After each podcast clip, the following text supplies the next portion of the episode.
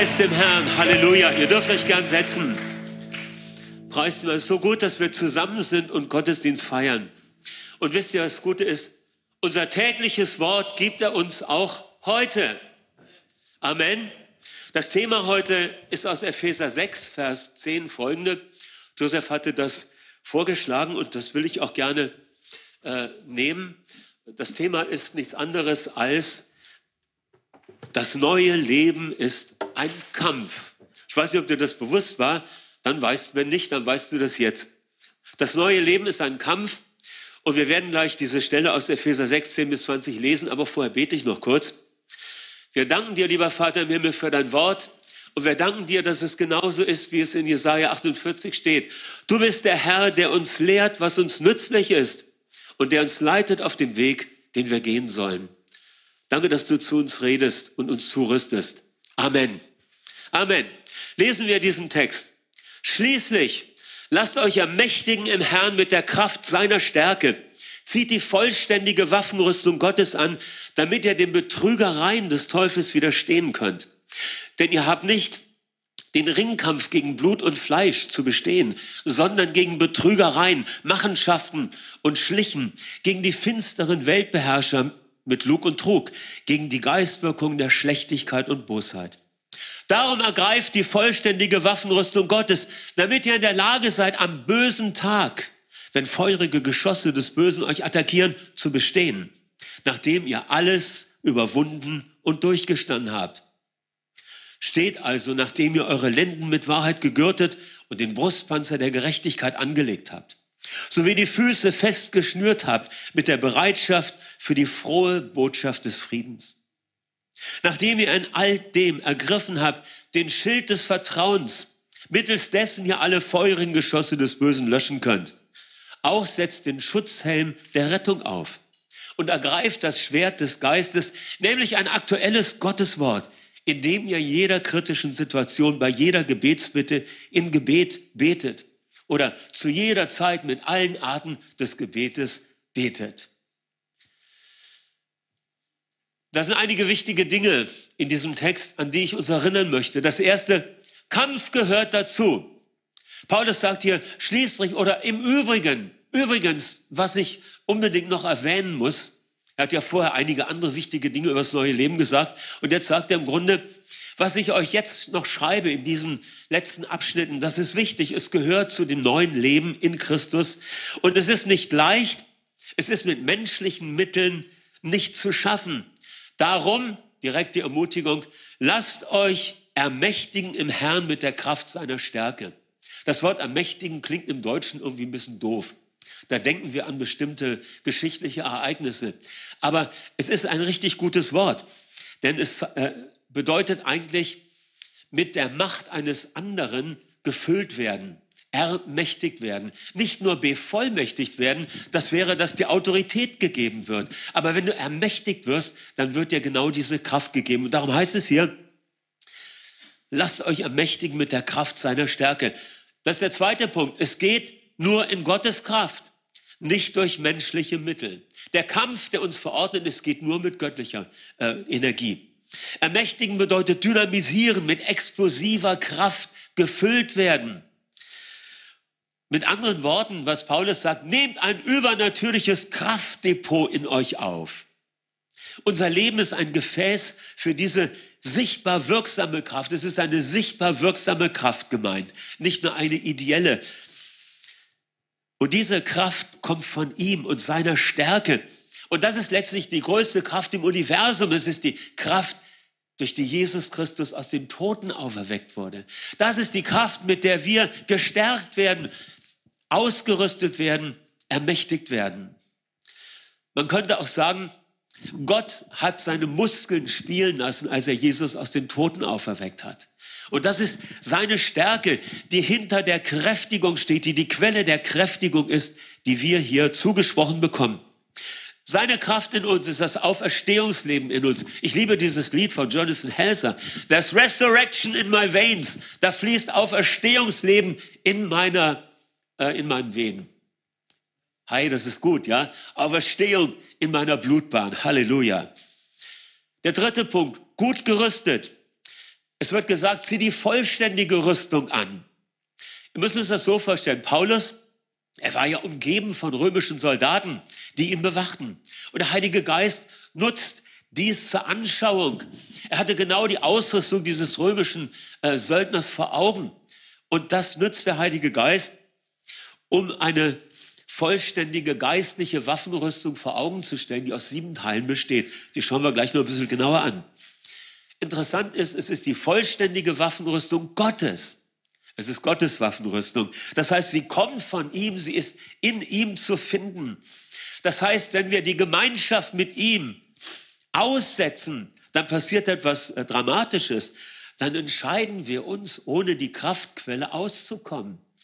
Und wir legen im Grunde ohne dass wir es vielleicht bewusst äh, bemerken, unsere Waffenrüstung ab. Die Waffenrüstung anlegen, das ist eine gute Sache. Und ich weiß von Geschwistern, von Personen, die machen das manchmal wie so ein tägliches Ritual, indem sie sich bildhaft die einzelnen Teile anlegen. Ja, dann setzen sie sich den Helm auf, dann ziehen sie sich den Gurt um und machen das so bildhaft, vom Spiegel vielleicht sogar.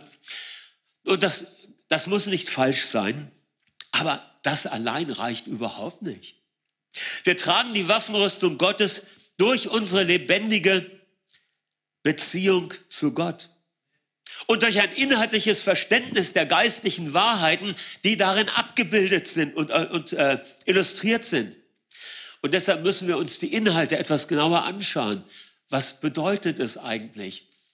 Denn ein Ritual vor dem Spiegel, das mag dich erinnern an die Bedeutung.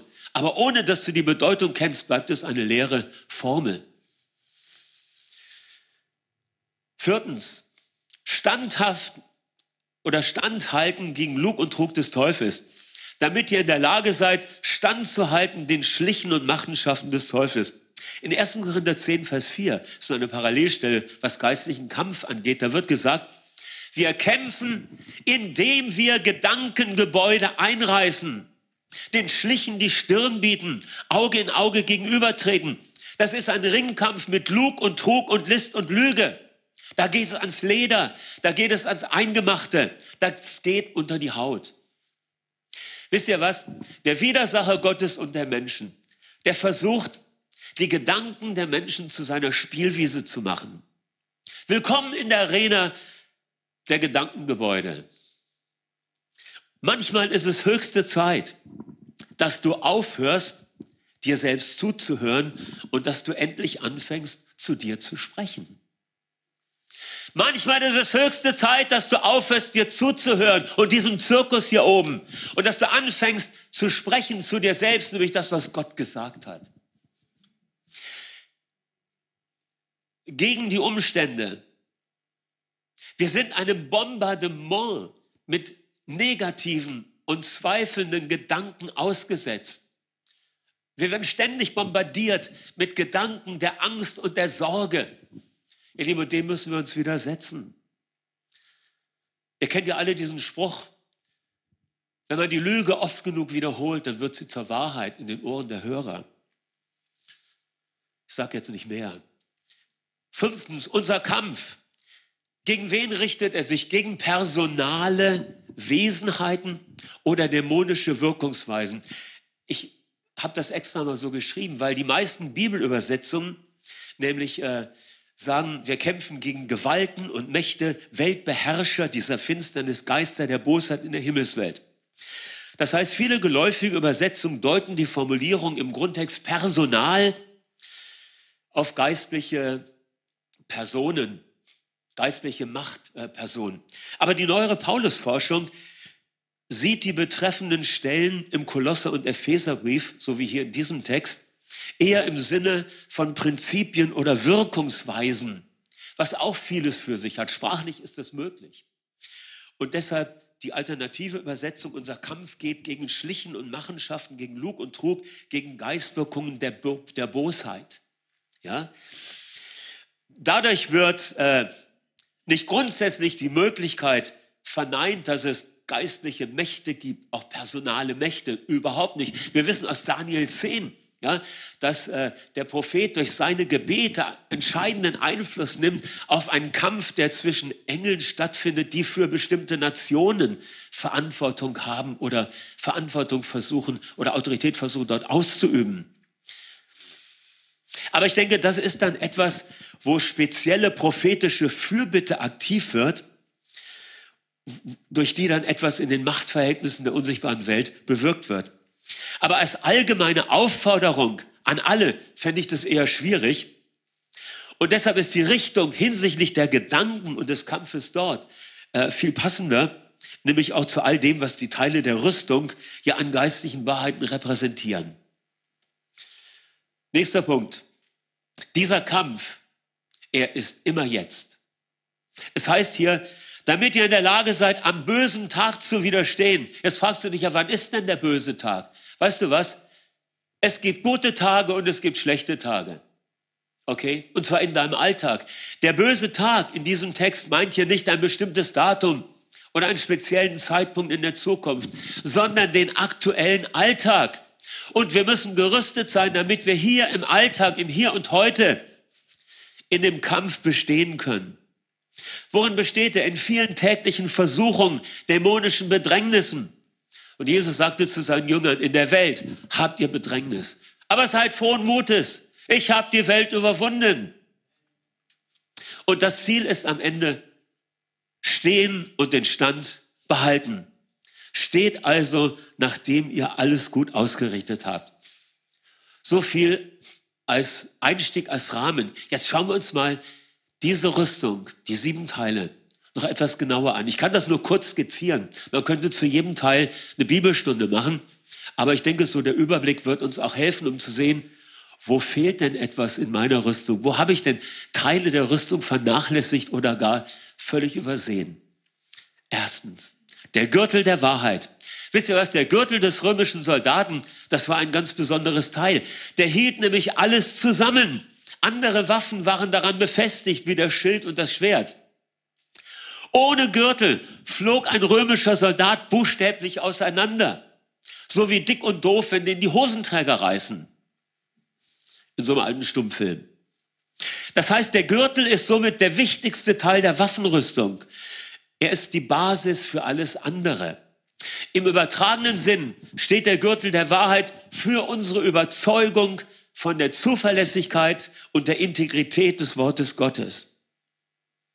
Der Gürtel der Wahrheit, die Basis für alles, unser unbedingtes Vertrauen in Gottes Wort und das wird ständig angegriffen. Es ist doch die alte Frage, sollte Gott wirklich gesagt haben, schon im Garten Eden, bei der Versuchung Jesu bis heute, vielleicht noch vorhin, als du hier reingekommen bist, sollte Gott überhaupt Interesse an dir haben? Sollte Gott gesagt haben, dass er mit dir ist? Sollte Gott gesagt haben, ich bin dein Versorger, ich bin dein Friede? Sollte Gott gesagt haben. Gottes Wort und Gott selbst werden ständig in Frage gestellt. Aber der Gürtel der Wahrheit, er hält dagegen. Das Wort des Herrn ist wahrhaftig und was er zusagt, das hält er gewiss. Gott ist nicht ein Mensch, dass er lüge oder ein Mensch, der es sich anders überlegt. Sollte er etwas sagen und nicht tun, sollte er etwas reden und nicht halten. Lass alle Menschen als Lügner erwiesen werden, aber Gott wahrhaftig. Der Gürtel der Wahrheit für uns die uneingeschränkte Überzeugung von der Zuverlässigkeit und Integrität des Wortes Gottes und der Integrität dessen, der dieses Wort geredet hat. Das ist die Basis. Und dann kommt ein zweiter Teil dazu, der Brustpanzer der Gerechtigkeit. Ein fantastisches Teil. Dieser Brustpanzer bestand aus zwei Metallplatten für Brust und Rücken und diese bestanden aus vielen kleinen Metallplättchen. Man würde sagen, das war so eine Art Schuppenpanzer oder Kettenhemd. Und das Interessante war, diese kleinen Metallplättchen wurden poliert, sodass sie glänzten. Es waren Messing, äh, Metallplatten, vielleicht auch Messing, Metall. Und wenn jetzt, müssen Sie es so vorstellen, hier steht die, hier stehen die römischen Soldaten aufgereiht auf dem Hügel oder in der Ebene und das Morgenlicht, ja, die Sonne scheint und hier funkeln die einzelnen Pailletten und ist der Feind schon geblendet, bevor der Kampf begonnen hat. Der Brustpanzer der Gerechtigkeit, er steht für das Bewusstsein, vor Gott gerecht zu sein, frei von Verdammnis vor ihm stehen zu können. Das ist Teil unserer Waffenrüstung, dieses Bewusstsein. Gerechtigkeitsbewusstsein statt Sünderbewusstsein. Bitte beachtet doch einmal den Unterschied zwischen Sünderbewusstsein und Sündenbewusstsein. Das erste betrifft, was du bist. Das zweite betrifft, was du getan hast. Wenn wir den Brustpanzer der Gerechtigkeit anlegen, dann werden wir nicht länger das falsche Leben im Richtigen führen. Was meine ich damit? Jemand hat mal auf Facebook geschrieben, ich weiß, wer ich bin, weil ich weiß, wem ich gehöre. Und als Christen können wir sagen, ich weiß, wer ich bin, weil ich weiß, wem ich gehöre und weil ich weiß, wer in mir lebt. Ich bin die Gerechtigkeit Gottes in Christus. Ich bin nicht mehr die personifizierte wandelnde Sünde. In dem Sinne bin ich kein Sünder dem Wesen nach mehr, sondern ein Gerechter dem Wesen nach, der allerdings, dem es passieren kann, dass er noch sündigt. Und dann habe ich Sündenbewusstsein, das der Heilige Geist mir schenkt, damit ich das aus dem Weg räumen kann. Aber dadurch werde ich nicht wieder zum wesensmäßigen Sünder. Ganz, ganz wichtig, das zu verstehen. Das Neue Testament beschreibt an vielen Stellen unser Sein. Und sagt uns, wer wir als Erlöste sind und was uns in Christus alles gegeben wurde. Das Dilemma ist, dass unser Bewusstsein oft anders ist. Wir sehen uns manchmal nicht zuerst als gerecht gemacht. Wir leben mit Schuldgefühlen. Wir haben die Unvollkommenheit vor Augen. Wir fühlen uns von Gott verurteilt und abgelehnt, kritisch beäugt. Und dann strengen wir uns an, Gott zu gefallen. Wir versuchen, gut und gerecht zu leben aus eigener Kraft. Und obwohl wir neutestamentlich erlöst sind, versuchen wir alttestamentlich gerecht zu werden. Und dann passiert das, wir, wir führen das äh, falsche Leben im Richtigen. Und das darf nicht sein. Deshalb ist es so wichtig, dass wir uns nicht mehr bemühen, Gott durch die Beachtung eines äußeren Gesetzes zu gefallen. Wir haben Freude zu seinen Geboten. Das ist die Wahrheit. Und das entspringt diesem neuen Wesen und dieser neuen Wesen äh, der Gerechtigkeit in uns. Okay, deshalb, weil wir oft nicht wissen, wer wir sind, kranken wir in unserer Identität. Wir haben oft mehr Sünderbewusstsein als Gerechtigkeitsbewusstsein.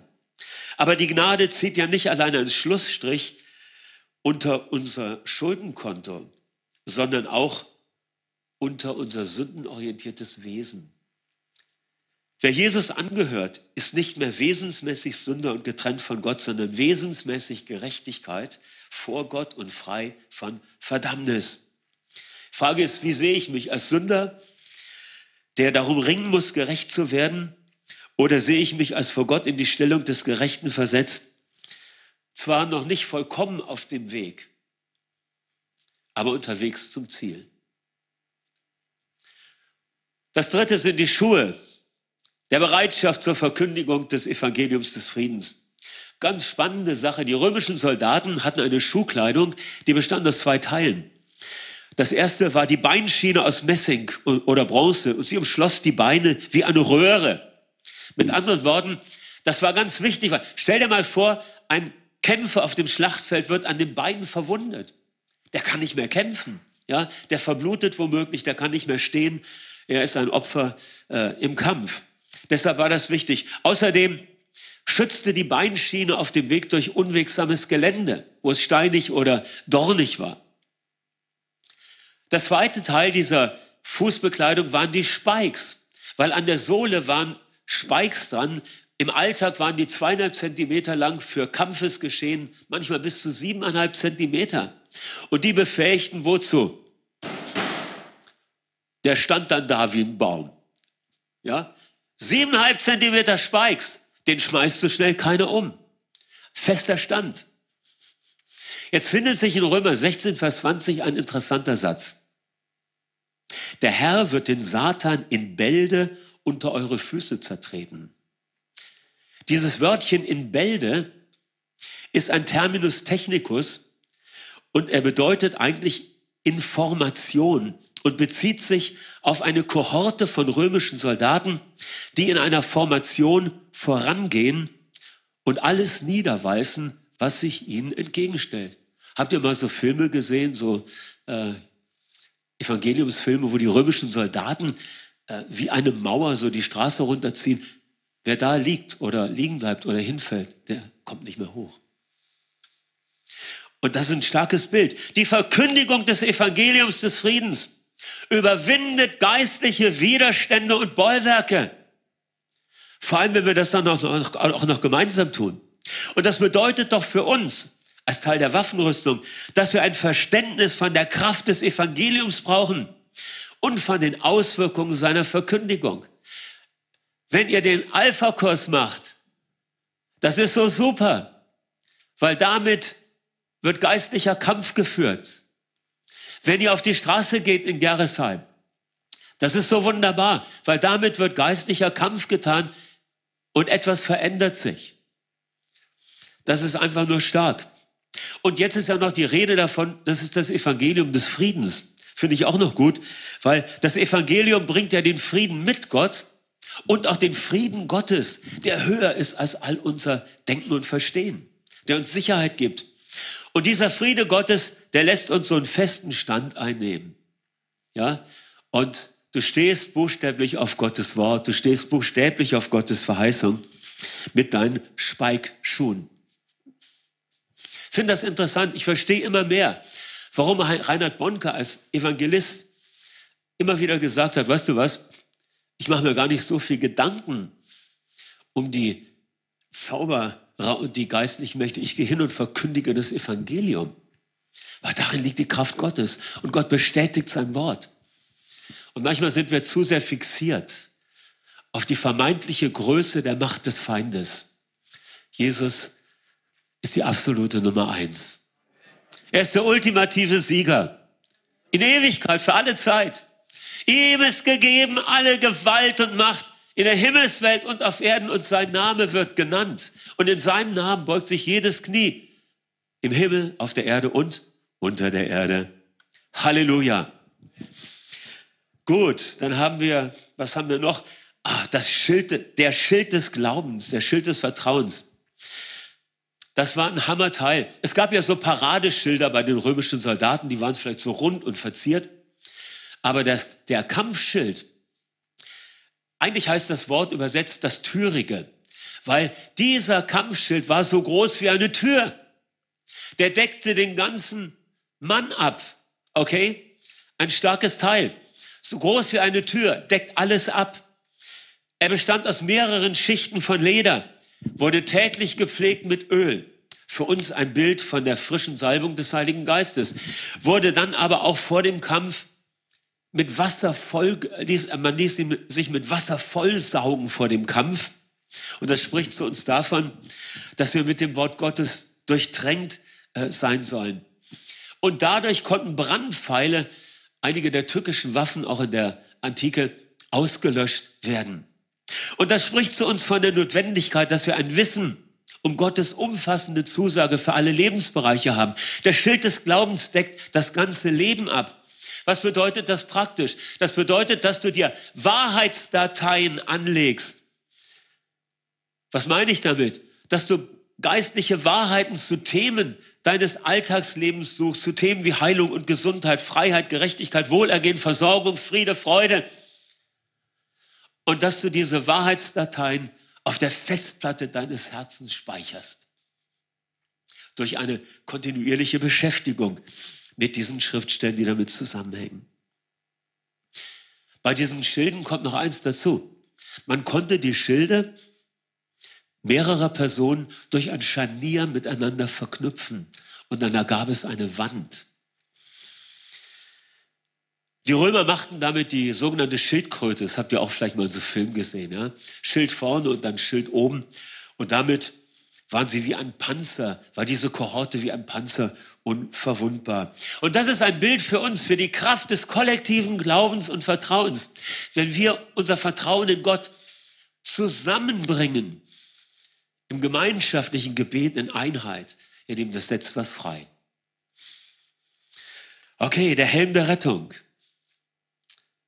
Die Helme beim römischen Soldaten waren oft verziert, also mit so einer Skulptur obendrauf. Und die machten letztendlich den Soldaten um einen ganzen Kopf größer. Das ist schon krass. Du hast einen Helm auf und im Grunde hast du einen Kopf über deinem Kopf. Das heißt, mit solch einem Helm fällst du einfach auf. Der Helm spricht für uns von der Gewissheit der Errettung. Also mit Heißgewissheit fällst du irgendwie auf. Ja, Menschen merken, da ist irgendwas anders bei ihm oder bei ihr. Der Helm ist wichtig als Schutz für den Kopf. Ohne Helm in den Kampf, das bedeutet kopflos. Das bedeutet Harakiri. Das ist das Ende. Und für uns spricht dieser Helm von dem Schutz unserer Gedanken, besonders im Hinblick auf die Heilsgewissheit. Es hat mich oft erschüttert, dass ich jahrzehntelange glaubende, liebe Geschwister getroffen habe, die eine Not in sich hatten, weil sie nicht sicher waren, bin ich errettet oder nicht? Werde ich eines Tages bei Gott sein oder nicht?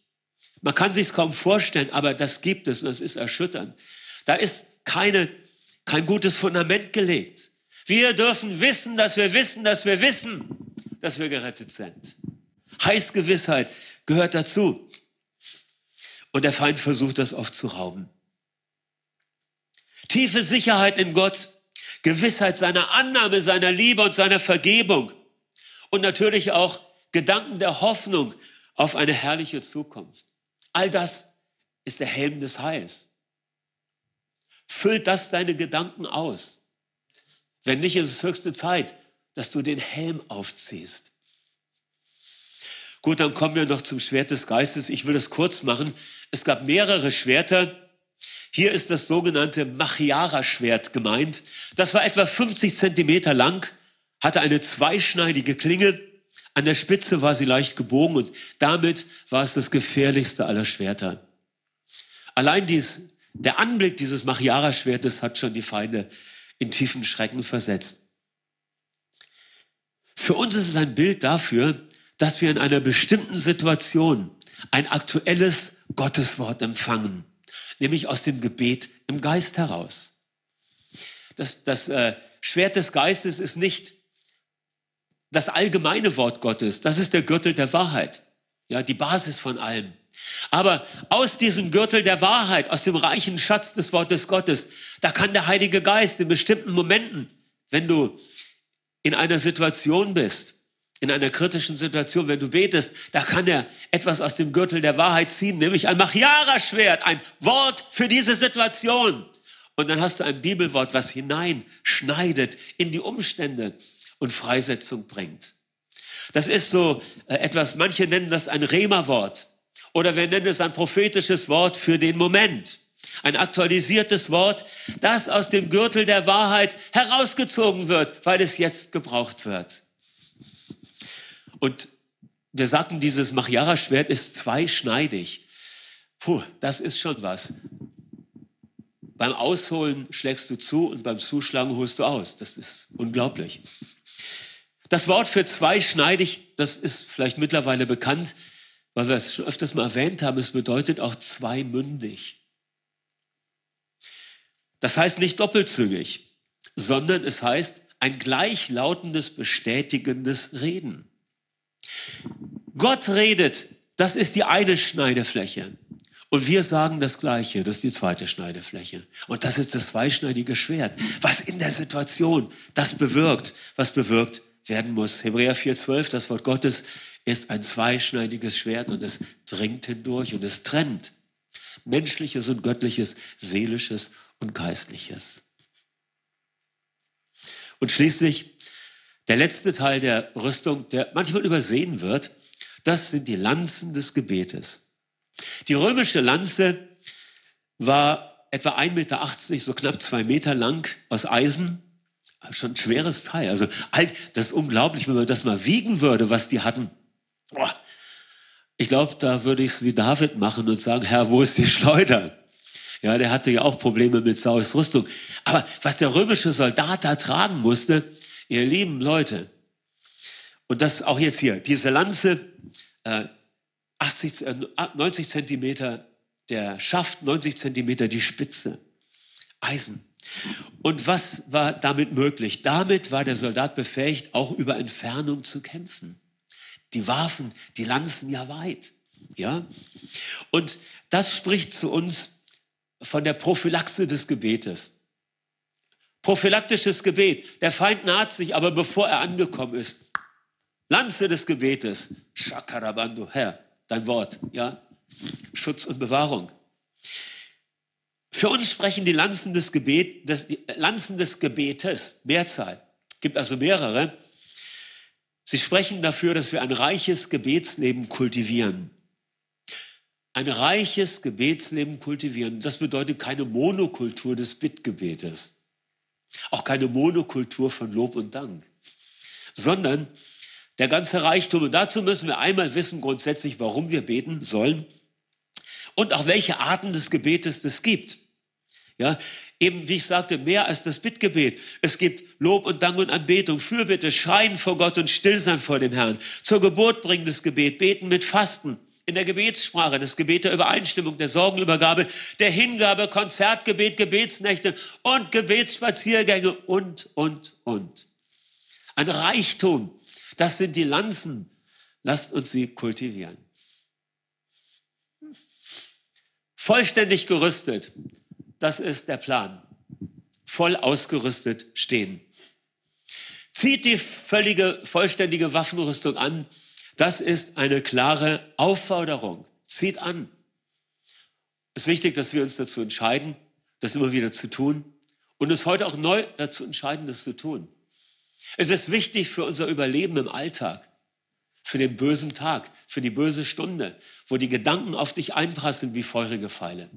Da ist es wichtig, dass du weißt, wer du bist, dass du weißt, dass du gerettet bist, dass du die Gerechtigkeit Gottes bist und dass deine, dein Weitersagen von Jesus Kraft hat und, und, und. All diese Dinge, die wir genannt haben.